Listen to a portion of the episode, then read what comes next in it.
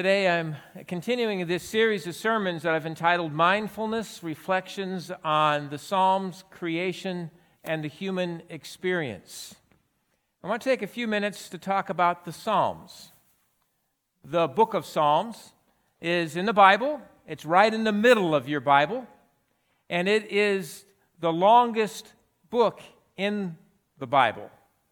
It has the most chapters of any book in the Bible, one hundred fifty chapters, although actually what it is is a collection of one hundred fifty of what we call Psalms. Psalms are actually Hebrew poetry, and so there's one hundred fifty poems in this collection that we call the Book of Psalms. Now, the Book of Psalms is an interesting book when it comes to reading the Bible. While much of the Bible we read seeking to hear what it is that God has to say to us about the real and important things of life, when we're reading the Book of Psalms, we're hearing what human beings have to say to God about the real and the important things of life. Now, that doesn't mean that their words aren't inspired. We believe that their words certainly are inspired by God, that our faithfulness as a people has come about because of the work of God, and God has inspired these writers, and the words that they have written help us to understand something of what an authentic faith looks like, what a pious life looks like. In the book of Psalms, these poems, some of them are prayers. And there are kind of two categories of prayers in the book of Psalms. One of them are, is personal prayer. My God, my God, why hast thou abandoned me, from Psalm twenty-two, or from Psalm fifty-one. Create in me a clean heart, O God. Personal prayers. Some of the prayers are corporate prayers. They're prayers that are intended to be prayed in worship by a congregation. My God, why have you abandoned me, or abandoned us? Remember your congregation, the psalmist writes. Not all of the Psalms are prayers. Some of the Psalms are hymns of praise, where the poet writes these beautiful songs of praise to God. Psalm one forty-five. How great is our God, greatly to be praised. Some of the Psalms are testimonies or proclamations about how it is we've experienced God at work in our lives. The Lord is my shepherd, I shall not want. He makes me to lie down in green pastures. He leads me beside the still waters. He restores my soul. Testimonies, proclamations about how we've experienced God at work in our lives. Some of these testimonies, these proclamations, turn into prayer, like in Psalm one eighteen that you'll hear about in just a few moments, a proclamation that turns into a prayer of thanksgiving. But whether the poem is prayer or hymn or testimony, all of the Psalms, all of these poems give witness to an authentic faith and help us to understand what it means to live a faithful life. We learn much from reading and from praying the book of Psalms. Now, because so many of the Psalms are prayers, let me talk just for a moment about prayer. Prayer is about talking to God, right? About talking to God and listening to God. It's about communication. Primarily, prayer is not about us getting things we want. Remember the old Janis Joplin song, "Oh Lord, won't you buy me a Mercedes-Benz?" Right? It's not, primarily, prayer is not about us getting stuff that we want. Rather, prayer is about a relationship. It's about being in relationship with God. And like with any relationship, the better the communication, the healthier the relationship. Now, as means as as an analogy, let me talk a little bit about my wife, Jerry. Jerry and I have a, a pretty healthy relationship. We talk a lot. Sometimes I talk, sometimes I listen. Guess which is more important? Both of them, right? Both, no, okay. Thanks, Jeanette. I better listen, okay. We talk and we listen. Now, sometimes when I'm talking with my wife, Jerry, I tell her I love her. When we're praying to God and we express our love of God, or to God, we call that a prayer of adoration. We find a lot of prayers of adoration in the book of Psalms. Sometimes when I'm talking to my wife, Jerry, I tell her that I'm grateful for something she has done. When we are praying to God and we express our gratitude for what God has done, we call that a prayer of thanksgiving. There are a lot of prayers of thanksgiving in the book of Psalms. Sometimes when I'm talking to my wife, Jerry, I whine and complain, but never about any of you, okay? When we are praying to God and whine and complain, we call that a prayer of lament. And there are a lot of prayers of lament in the book of Psalms. Sometimes when I'm talking to my wife, Jerry, I tell her something that I need from her. When we're praying to God and we're expressing to God what it is that we need from God, we call that a prayer of supplication or a, a prayer of petition. And there are a lot of prayers of petition in the book of Psalms. Sometimes when I am talking with my wife, Jerry, I have to tell her that I'm sorry for something that I have done or that I have not done. Hopefully that doesn't happen real often, but sometimes I need to say I am sorry. When we're praying to God, needing to say we're sorry, we call that a prayer of confession. And there are prayers of confession in the book of Psalms. Sometimes when I'm talking with my wife, Jerry, I tell her my hopes and my dreams for other people, what I want to have happen in other people's lives. When we're praying to God and we're expressing to God what we hope will happen for somebody else in, in their life, we call that a prayer of intercession, interceding on behalf of another person. And there are prayers of intercession in the book of Psalms.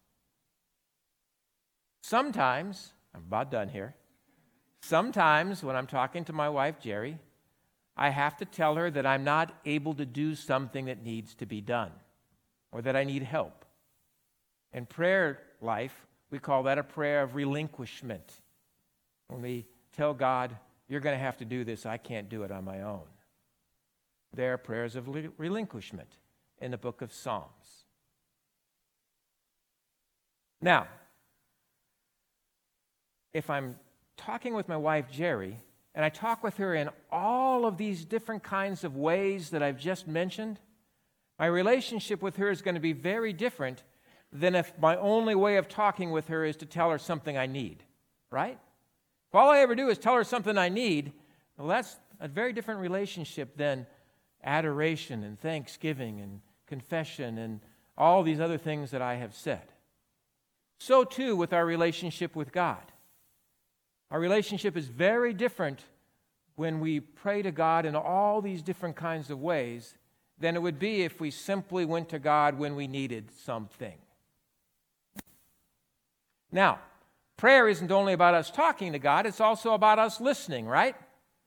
It's also about listening, and, and God does have something to say to us.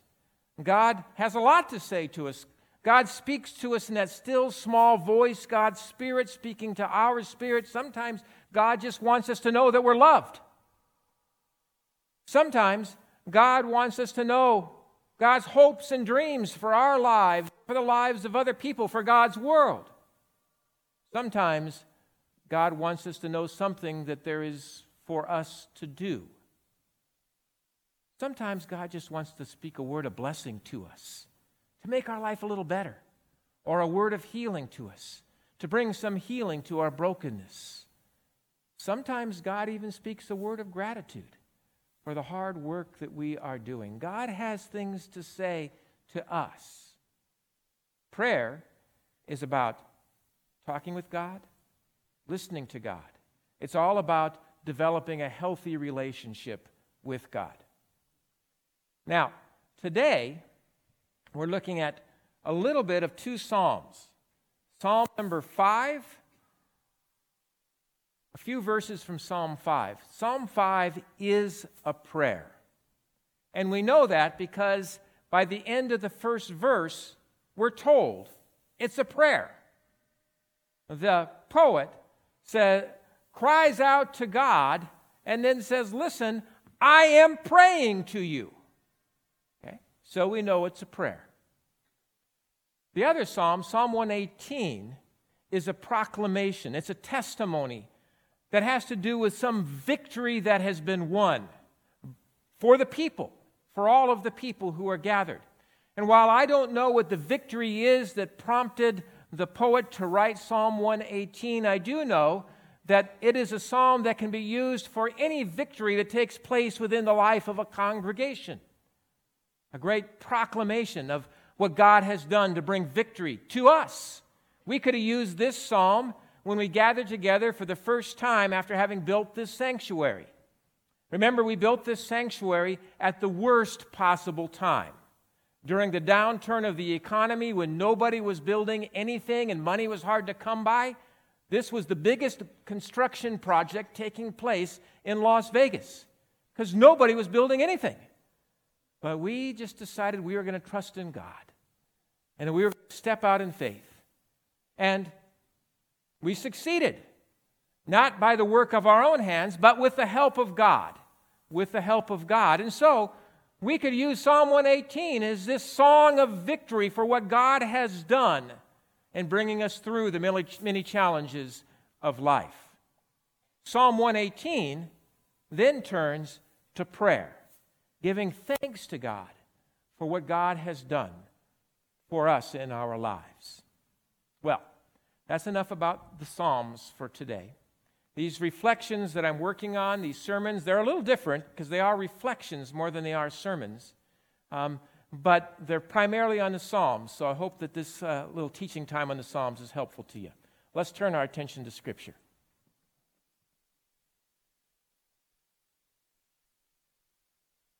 Today's Scripture comes from Psalms five, verse one through three. Give ear to my word, O Lord. Give heed to my sighing. Listen to the sound of my cry, my King and my God, for to you I pray. O Lord, in the morning you hear my voice. In the morning I plead my case to you. Psalms five, verse seven through eight. But I, through the abundance of your steadfast love, will enter your house. I will bow down toward your holy temple in awe of you. Lead me, O Lord, in your righteousness, because of my enemies. Make your way straight before me. Psalms eighteen, verse twenty-four. This is the day of the, that the Lord has made. Let us rejoice and be glad in it. This is the wor- word of God for the people of God. Thanks be to God. Thank you, Courtney. Let us pray. May the words of my mouth and the meditations of our hearts be acceptable unto thee, O Lord our God, our rock and our Redeemer. Amen. This Thursday I will be celebrating a birthday. It will be twenty-three thousand three hundred seventy-six days that I will have been alive. If you want to do the math on that, go ahead and find out how old I'm really going to be. What that means is that today I am twenty-three thousand three hundred seventy-two days old, and that I have been around for twenty-three thousand three hundred seventy-one sunrises. Not that I've seen them all. I certainly have not. As a child, I didn't really even care much about sunrise. That wasn't important to me as a child. As a youth, if I saw the sun rise, that was just a reminder that I was up way earlier than I wanted to be. As a young adult, even in middle age, I was a night person. You know what I mean? I mean, my natural clock was to stay up until one or two o'clock in the morning and then to get up after the sun had risen. So I was an, any night people here? I can't be the only one. There's a few. Okay, there's a few of us. Okay. My wife, Jerry, is a morning person. She likes to go to bed early and get up before the sun rises. That never made any sense to me. I mean, I'm a night person. But it wasn't too long into our life together when we realized we had to navigate this difference. And it really didn't end up being that hard to compromise. Jerry started staying up an hour or two later and getting it up, getting up an hour later. Meanwhile, I started going to bed an hour or two earlier and getting up an hour earlier. And it all worked out pretty well for us, really, especially on weekdays. Now, weekends are something completely different. And for me, they're completely different for different reasons than they are for most other people. Because what makes weekends so different from me is that I start work on Sunday morning at three a.m., which means I need to get to bed on Saturday night at eight thirty, which is really early for somebody like me, a night person. But I do that. Now, side note, I didn't last night with the birth of the baby. It ended up being kind of a long night. Um, but normally I'm going to be in bed about eight thirty. three o'clock in the morning, the alarm run, uh, rings. I roll out of bed, take a shower, get dressed, go and make some breakfast. And sometime before four o'clock in the morning, I'm hard at work memorizing the sermon for the day. Once I about have it down, I head to church. I usually arrive sometime around five thirty in the morning so that I can start practicing the sermon out loud. Nobody here. I just practice it out loud until I've got it, until I'm ready for the eight o'clock service. Now, most of the year, it's still dark when I arrive. And during the winter, the sunrise takes place right out there, right out through those big glass windows at the end of the lobby. So while I am practicing my sermon, I can see the sunrise. And when there are clouds, well, let's hold off on those slides for just a moment, okay? When there are clouds in the eastern sky, the sunrise can be spectacular. Sometimes it's so beautiful that I stop practicing my sermon and just go outside for a few moments, just to take in the sunrise and to enjoy it. Maybe that's why my kind of natural clock seems to be changing. The older I get, the more I like sunrise. I enjoy being up early and seeing the sunrise. Now, over the past couple of weeks, we spent some time up at our land in Zion, and during that time, there were a couple of especially beautiful sunrises. So now, let's show those slides. These are pictures that were taken near Zion Ponderosa Ranch, just short, a short distance from our property, um, a couple of different days uh, while we were up on vacation. When I see the beauty of a sunrise, the beauty like this, I can't help but think of Psalm one eighteen. This is the day that the Lord hath made. I will rejoice and be glad in it. When we see beauty like that, it's easy to rejoice and to be glad in it. But if you're anything like me, it doesn't take long after sunrise to begin to transition. I mean, sunrise announces a new day, right? And with a new day comes work that needs to be done, plans that need to be executed, schedules that need to be kept. And so this transition begins to take place, a transition from this is the day that the Lord hath made, let us rejoice and be glad in it, to something more like this is the day the Lord hath made, and there's a whole lot of stuff to get done, right? A whole lot of stuff to get done. And again, if you're like me, when it comes to getting that stuff done, it's helpful if I feel like I have a sense of control over it. I mean, we like to be in control of our work. We like to be in control of our plans. We like to be in control of our schedule. We like to have some sense of control over our lives. And to some extent, we do a pretty good job of having control over those things. So long as there's nothing that comes along that surprises us, you know, so long as the sky is blue and the wind isn't blowing, we do a pretty good job of controlling. Until those days when the distant clouds that make for a beautiful sunrise begin to draw near as a threatening storm, and the thunder and the lightning begin to rattle us to the bone.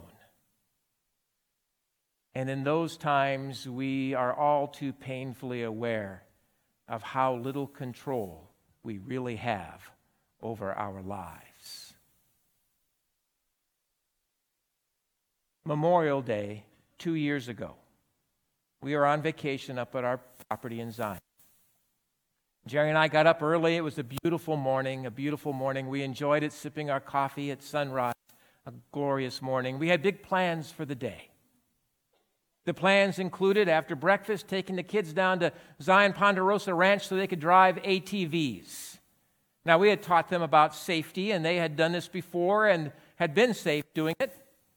And so we were down at the ranch, and they were riding A T Vs, and it's not that Cody was being reckless. He wasn't. It's more like a perfect storm of circumstances that converged. And in a moment's time, this A T V flipped over and landed on top of Cody and broke his arm.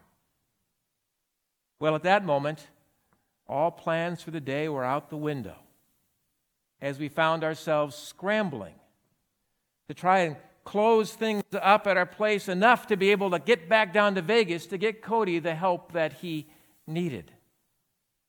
I mean, life happens sometimes, right? Life happens sometimes.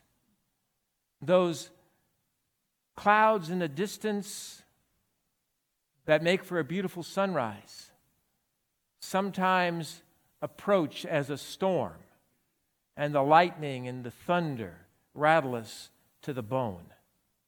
Maybe it's that we become ill, or that we're injured in some way, or that we receive a phone call from someone, or that somebody that we love, that we care for, something bad has happened to them. Stuff happens. And when this stuff happens, we, that, that psalm, this is the day the Lord hath made, let us rejoice and be glad in it, it can begin to sound more like, this is the day the Lord hath made? How can I rejoice and be glad in it? Sunrise can be beautiful. It can be spectacular. But no matter how spectacular the sunrise might be, it offers no promise for what will unfold that day. Nor does it offer any promise that there'll be more sunrises to come. All it promises us is that moment of beauty.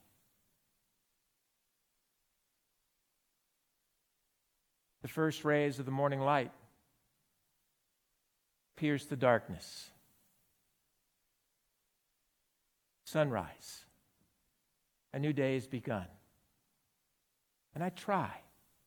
While, while looking at the sunrise, I try to look more toward God, who makes the sun to rise and who has given me this day.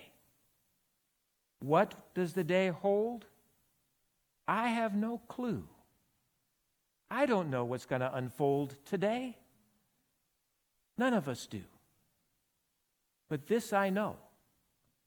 More beautiful than any sunrise is the beauty of God's faithful love for you, for me. And so I turn to God in prayer. Lead me, God. Guide me on your path. No matter what the day may bring, lead me. Guide me on your path. For I know this is the day you have made. It's because of you that I can rejoice and be glad in it. I know this is the day that you have made. With you I rejoice and am glad in it. I know this is the day that you have made for me. Day twenty-three thousand three hundred seventy-two. For me, I'm alive. I'm alive. By the grace of God, I'm alive to sing God's praise. This is the day the Lord hath made. Let us rejoice and be glad in it. Amen? Amen.